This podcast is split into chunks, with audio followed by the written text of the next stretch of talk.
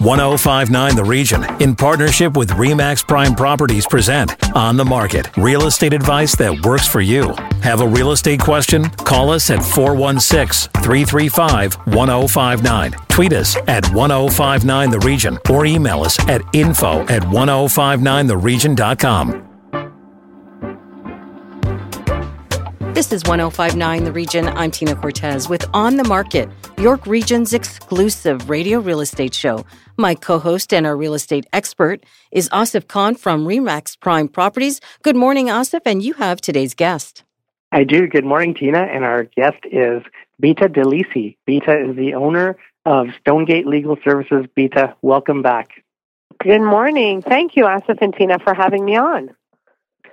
Hey, great to have you back. And you know, before we get into landlord tenant issues, Bita, tell our listeners a little bit about your work and your role. Well, I am a licensed paralegal. My background lies in real estate, property management, and now legal services. Uh, what our firm does is we provide support to realtors, landlords, investors with respect to their landlord and tenancy matters. So things like non-payment of rent, persistent late payment of rent, uh, wanting to sell a house uh, or their property and the tenant is not moving out. If a landlord wants to move in and the tenant is not moving out, we'll, we deal with all aspects of landlord and tenancy matters. That's what we do. So, what is the big issue right now for either tenants or landlords or both? Well, there's actually there's a couple of issues. The first issue is the backlog of the board, which seemed to have been clearing up, but is now building back up again. That's the first issue, which leads to delays, which leads to frustrated landlords who are not getting their rents on time or they're not getting rents at all, resorting to taking the law into their own hands and locking out their tenants illegally.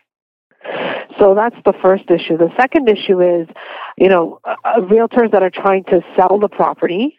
Even when the property is sold, the tenant is given notice. They cannot move because rentals are much higher than what they should be. You know, about 15, 20 years ago, and Asif can agree with me, I hope Asif can agree with me, when uh, people would rent in order to be able to save up and purchase a property. Right, Asif? That's right. Now, now it's people can hardly afford to rent. Rentals are far more expensive now than they've ever been in the past. And if a property is sold and a new purchaser requires possession, obviously the tenant would have to leave, but if they have nowhere to go, they can avail themselves and wait for a hearing date even when they're notified of the, even when they've been given the 60 days notice that the buyer requires possession for their own use which what happens then it delays the closing date. It's like a it's a domino effect. It delays the closing. Uh, the purchaser probably given notice where they are if they've sold their property. Now they're not able to move, and now the seller is in breach of contract with the agreement of purchase and sale because they're not able to provide vacant possession. Bita, with the backlog, I know a year ago when we spoke, it was tenants not paying their rent, and that was, uh, you know, cases were piling up. And when courts opened up, there was that backlog. But what's causing the backlog now? You said that there was uh, a backlog occurring again. So let me tell you. So last year, or about a little, little over a year and a half ago, uh, during COVID, a lot of landlords were cashing out because the market was so hot, and the purchasers required possession of the property when some of these tenants would vacate as a result of, you know, the purchasers requiring possession, they soon came to find that the purchasers did not move in. Or landlords were actually serving N12s, notice for their own use, to deceive the tenants into moving out and then turning around and listing the property for sale, which resulted in um, the tenants the tenants filing a T5 application for, for bad faith against the landlord. We're finding that a lot of these applications that were filed back then are starting to be heard now, which is creating the backlog. Because in order for landlord applications to be heard, the tenant applications most of the tenant applications should be cleared out by the board. And are the board hearings still virtual at this mm. time? Yes, they are. Yes, sir. And they will continue to be virtual. And Bita, I'm hearing a lot about landlords filing complaints with the board, but having even maybe one small mistake and they have to redo the entire process and get back in line. Is there any truth to that? Yes, that's a, there's a hundred percent truth to that. Any small error, no matter how minor, an error in the date, you forgot to put the postal code, you forgot to put basement unit, you forgot the middle uh, name, any minor error no matter how small, will get the matter dismissed. So imagine waiting seven months to get to a hearing, four to six months or whatever time it takes to get to a hearing. The tenant has not paid rent prior to the waiting period, even before um, before you get to the board, only to find that your matter is going to get dismissed because of an error. This also results in the landlords uh, taking matters into their own hands and resorting to illegal lockouts. And how long does the whole process from application to resolution, how long does it take? From application to resolution, so let me let me tell you, from the day that the tenant stops paying, from the day that the notice is served to the day the application gets heard, could be four to six months. Maybe longer, maybe shorter, we don't know. Depends on the board. The board will then hear the matter. They don't make a decision right away. They will send out their decision with their um, with the reasons behind the decision, usually 30 to 60 days after the hearing. Although I've been, I'm still waiting on hearings on, on receiving decisions of matters that were heard back in February and March. Wow. Usually, then the board will allow the tenant to stay 30 days or 60 days, whatever the case is. And even if the tenant still doesn't leave by the date in the order, the landlord has to file for an eviction. So from start to finish, you're looking at about eight to 10 month process. And that's if everything goes to plan. And is there a cost to the landlord to bring this application forward? And is that recoverable from the tenant if they're found to be in default? Depending on the type of the app- of application and notice, the landlord can only recover the application filing fee. Legal costs are a write off for the landlord. So, so the board will never award legal costs unless that unless you have a frequent litigant or unless you have a vexatious tenant that always tries to delay or hold up the board. Then the board may award some of the costs but they will never award 100% of the cost because it's a write-off uh, for the landlord. The tenant only can uh, be ordered to pay the application fee for a no fault for for a fault application or notice. So a no fault uh, the eviction notice is the N12 or the N13, where the landlord requires possession or the property is sold or for extensive renovations or demolitions. This is a no fault notice, which will, be a no fault eviction. The tenant will not be ordered to pay the application fee. On on on a fault application, by fault application, which means a notice for non-payment of rent, persistent late payment of rent, uh, damages, the tenant can be ordered to pay the application fee of 186 if it's filed online or 201 if it's courier to the board. Hmm. Now, Bita, earlier this year, uh, the province said it was investing more than $19 million to kind of speed up the process and increase staff and resources and technology. Has that helped it at all? Well, I, I did hear that the province going, was going to inject some funds into to the tribunals, but I'm yet to experience those funds have been put to good use. Although they're they are making good use of the hearings online, the thing is is that they've hired a lot of newer adjudicators mm-hmm. and a lot of these newer adjudicators don't really know the proceedings or how to handle the proceedings or uh, the strategy or the law. And this often results in delays. Because if we, you know, and at any given time on a non payment of rent hearing, there could be anywhere from 50 to 110 matters scheduled to be heard at a hearing block. And if the hearing block is a three hour hearing block or a seven hour hearing block, I'm sure everyone can agree that it's close to impossible or highly unlikely that 110 matters will get heard. If these matters are not heard, then they get adjourned. Well, put yourself in the position of a landlord who's owed 25,000 hmm. and then your matters adjourned because the board ran out of time right? And, and again, this is what's resulting to a lot of landlords taking the law into their own hands and self remedying. All right, so hold on right there. After the break, we continue our conversation with Bita and what to do when tenants default. This is on the market on 1059 The Region. Stay with us.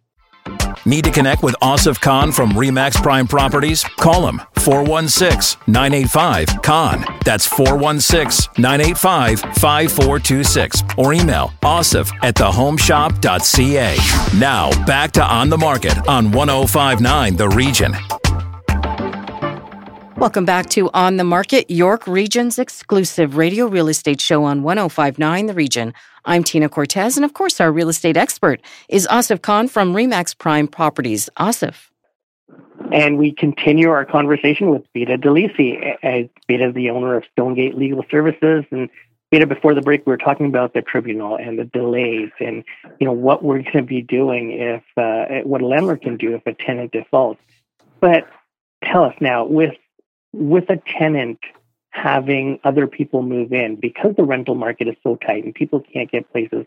We've seen instances where uh, spouses or girlfriends or boyfriends have moved in with a tenant and you know what does that do to the contract that's in place the lease that's in place between the tenant and their landlord well, unfortunately, Asif, uh, the landlord does not have very much recourse when it comes to moving in a friend or family member. And the reason why is that that person can be considered as a guest or a visitor. And the law does not define how long a guest or a visitor can stay with the tenant. So unless they're moving in, um, and uh, so many people to the point where the city bylaw occupancy limits will not allow it, then they are allowed to move in a family member or a friend. And there's nothing that the landlord can do, unfortunately. We will be experiencing a lot of that with the rise of the interest rates. Um, but unfortunately, the landlord does not have very much recourse.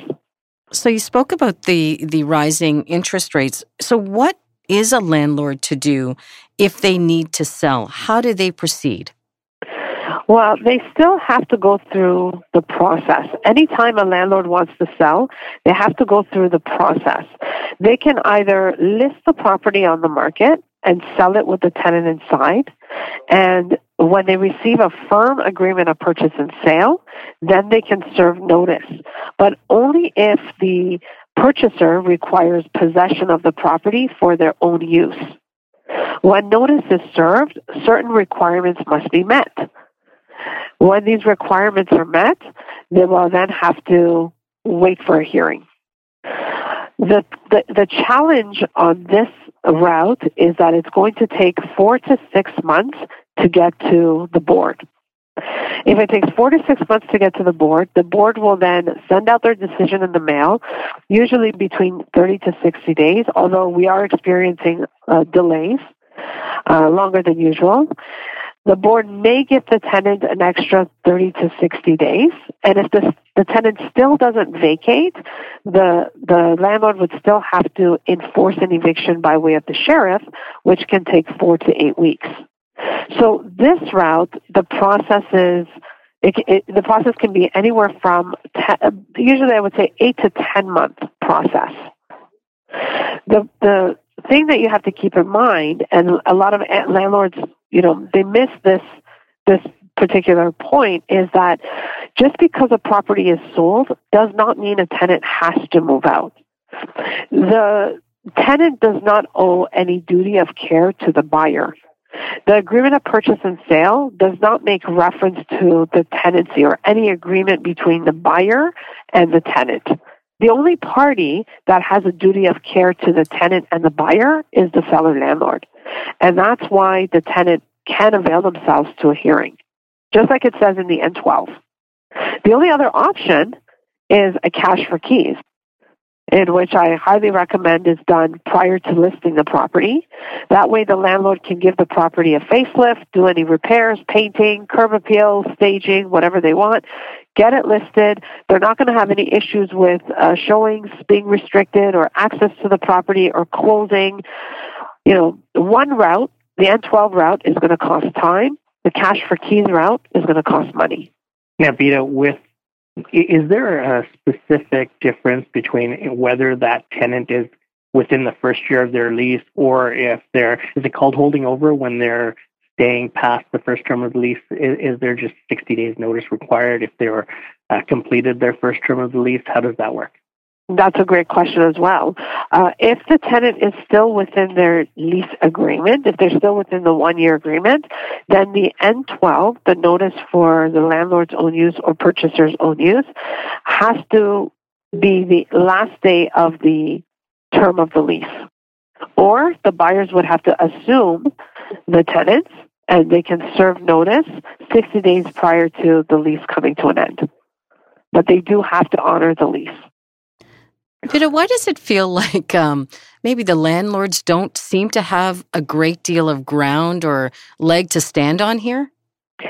Well, it feels that way because of the delays. You know, about five years ago, on a non-payment of rent, uh, notice being served and filed with the board, it took about three to four weeks to get in front of the board. The whole eviction process was less than 90 days. Now it's up to a year a lot of landlords are starting to feel helpless because of these delays, as a result of these delays.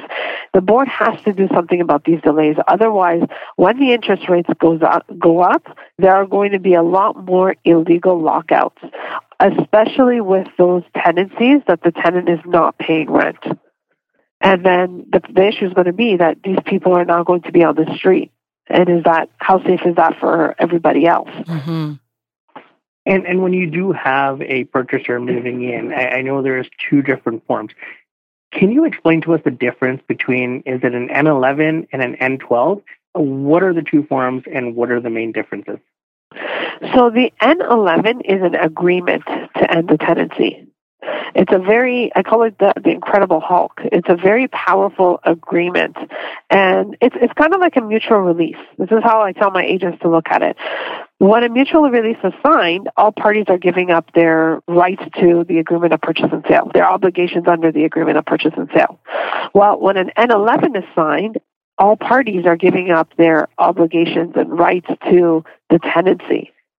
The N12 is a notice Okay, there's a difference. The notice is from the landlord to the tenant.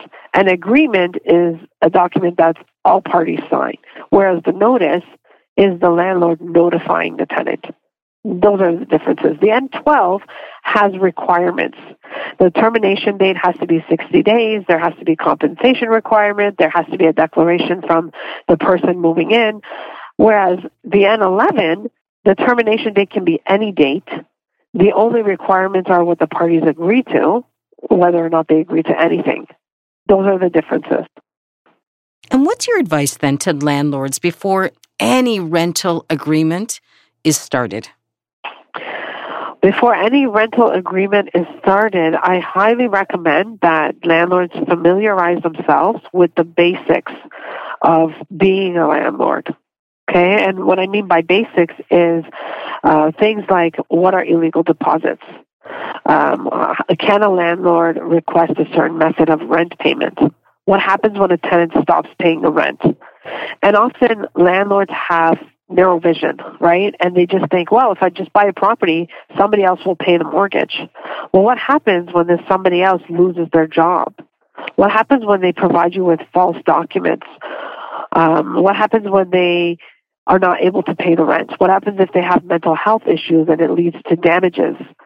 Like you have to take all of this into consideration. And more importantly, is the landlord financially in a in a financial position to be able to carry the property for at least 10 months to a year if that tenant stops paying? That is the, the, the trigger question. So, Bita, if people want to get a hold of you, if our listeners or agents that may be listening want clarification of any terms of a landlord tenant relationship, how do they contact you? They can visit us online at stonegatelegalservices.ca. Uh, our contact information is online. They can book uh, an appointment with us online, a consultation online. Uh, all our information, our videos, our information, everything is online. stonegatelegalservices.ca is where you can find us.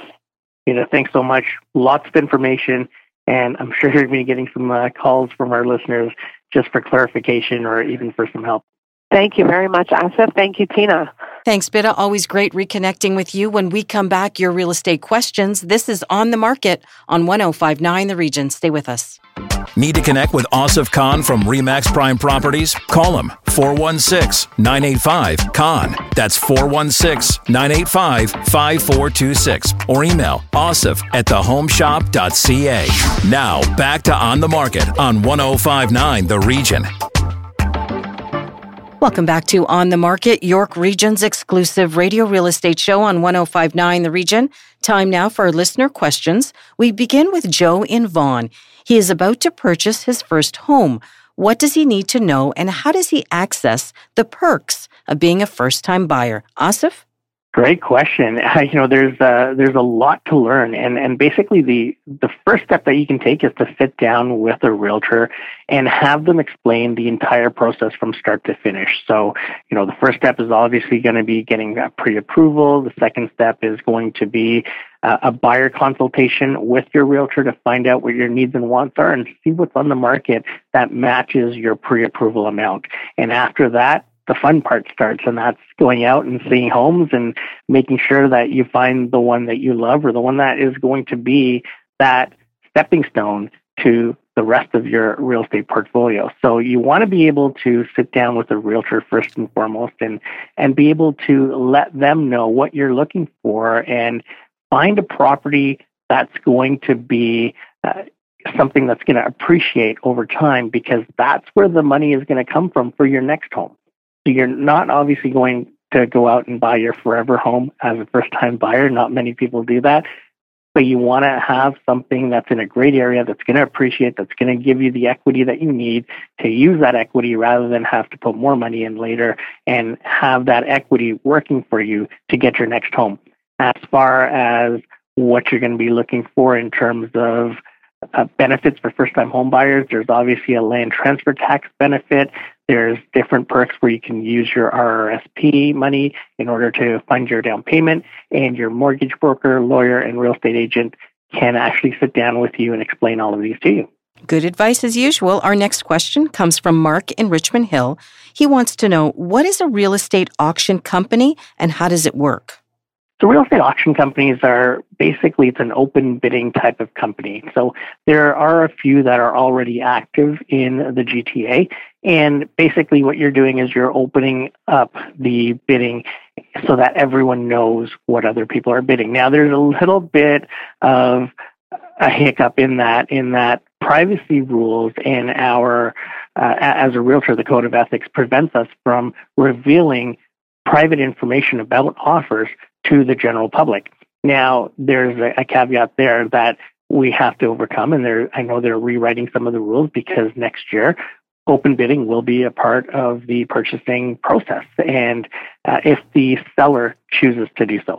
So, if the seller does choose to go the auction route or the open bidding route, then people will be able to see uh, prices that other people have offered, and there's getting bad things with that because if you don't know what that the other person has bid two thousand dollars more than you. You may stop because that's your highest bid and you feel like you're winning. But if you do know that someone's paying a thousand or two thousand dollars more than you, you are going to pay that money. So it could drive prices up, and we've seen that with places that have open bidding or auctions in Australia and New Zealand. We've seen that the appreciation is a lot higher than what it is in Canada, and it, there's uh, you know it, it's exciting and we're kind of looking forward to trying it out. But at the same time, it could drive up prices even more and make it unaffordable for a lot of people. Is there a fee associated with participating in a real estate auction?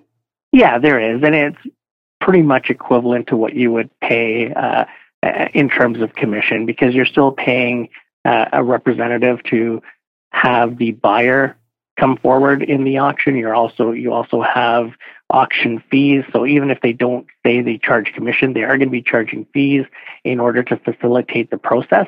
And uh, you know, different companies will have different fees, but in general, it's all going to come out in the wash. It's all going to be around the same. All right, sounds good. As a reminder, you can send your questions anytime to info at 1059theregion.com. But Asif, if our listeners prefer to contact you directly, how can they do that?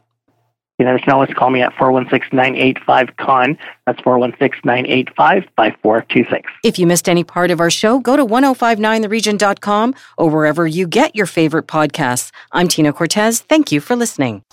Need to connect with Asif Khan from Remax Prime Properties? Call him 416-985-Khan. That's 416-985-5426 or email asif at thehomeshop.ca.